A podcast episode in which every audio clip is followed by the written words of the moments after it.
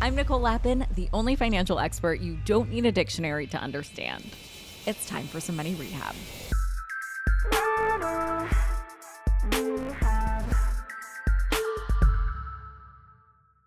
Well, the time has come to ask Reddit meme stock boys, who hurt you? Who made you think that it was a good move to keep buying the stock of a dying company like Bed Bath & Beyond?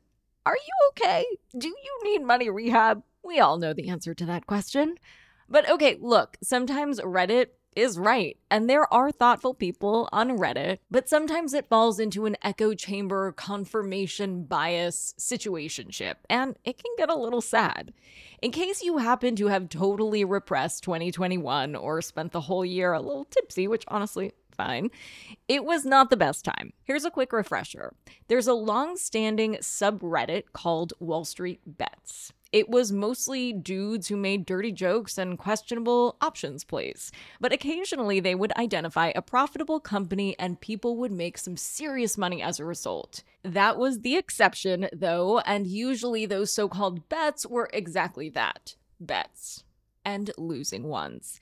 In 2020 and in 2021, the market was in what can only be called easy mode. And during this time, lots of new investors and traders were playing around in the market for the first time. It's a longer story than this, but during this time, Wall Street bets latched onto the GameStop stock Yes, the mall store that buys and sells used video games from 12 year olds. Anyway, Reddit folks were hot for this stock. Some people turned it into their entire identity. And market conditions were, to put it bluntly, very weird. And as a result, a short squeeze popped off and the stock stayed high.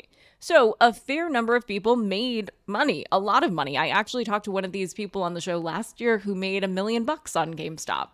This gold rush triggered the meme stock craze, and it was a whole thing until it sort of fell apart when brokerages started playing defense. But the mentality of there being free money around and a chance for the little investor to make good has persisted in the dark corners of Reddit, FinTwit, and other such places on the internet.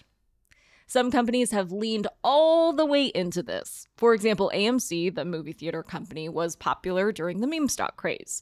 Some people involved in the meme stock craze would refer to themselves as apes. So, AMC began selling financial assets with the ticker name APE to raise money by marketing to the meme stock crowd. There's an ongoing lawsuit about these assets in particular, so how well this works out for everyone remains to be seen.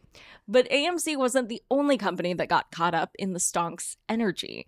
Bed Bath & Beyond also featured heavily in the 2020-2021 stock market wild ride. Bed Bath & Beyond used to be known for their abundantly stocked stores and their regular coupons that we would get in the mail.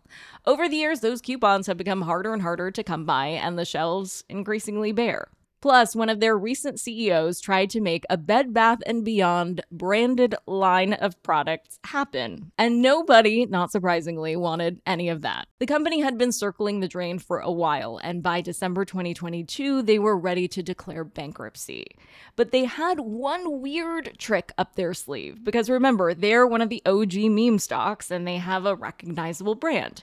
Even if people weren't actually shopping there, they were familiar with the store. So, Bed Bath & Beyond struck a deal with a company called Hudson Bay Capital. The deal is incredibly complex, but the simplest way of explaining it is that Hudson Bay bought the rights to sell a billion dollars in Bed Bath & Beyond shares, plus financial assets that could be turned into shares. But the deal hinged on the stock price staying about $0.716 a share or above, which, yes, you heard that right, is less than a dollar. So penny stock territory. And it almost worked for a while. Retail investors bought the stock, but remember, this is a company that is failing. It has no turnaround plan. They are closing stores, which leads me to the fundamental question why buy? If you go into trends or watch videos about this, the pervasive narrative is that someone is going to come along and save the company or that there is going to be a short squeeze, or that you could buy the dip and dollar cost average down to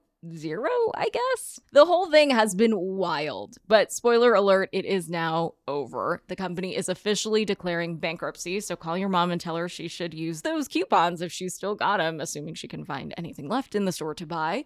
The bankruptcy filing means that shareholders will get absolutely nothing. Although there are sure to be lawsuits about the whole thing, unfortunately, the bankruptcy filing means that the shareholders will get absolutely nothing. For today's tip, you can take straight to the bank. There are better places to get educated on the stock market than Reddit, like Trade Like Einstein, a Money News Network podcast hosted by Peter Tuchman, who is an actual broker on the New York Stock Exchange, not just some anonymous hype beast posting from God knows where. Never miss an episode and subscribe to Trade Like Einstein at the link in the show notes. Money Rehab is a production of Money News Network. I'm your host, Nicole Lapin. Money Rehab's executive producer is Morgan Lavoie. Our researcher is Emily Holmes. Do you need some money rehab? And let's be honest, we all do. So email us your money questions, moneyrehab at moneynewsnetwork.com to potentially have your questions answered on the show or even have a one on one intervention with me. And follow us on Instagram at Money News and TikTok at Money News Network for exclusive video content. And lastly, thank you. No, seriously, thank you. Thank you for listening and for investing in yourself, which is the most important investment you can make.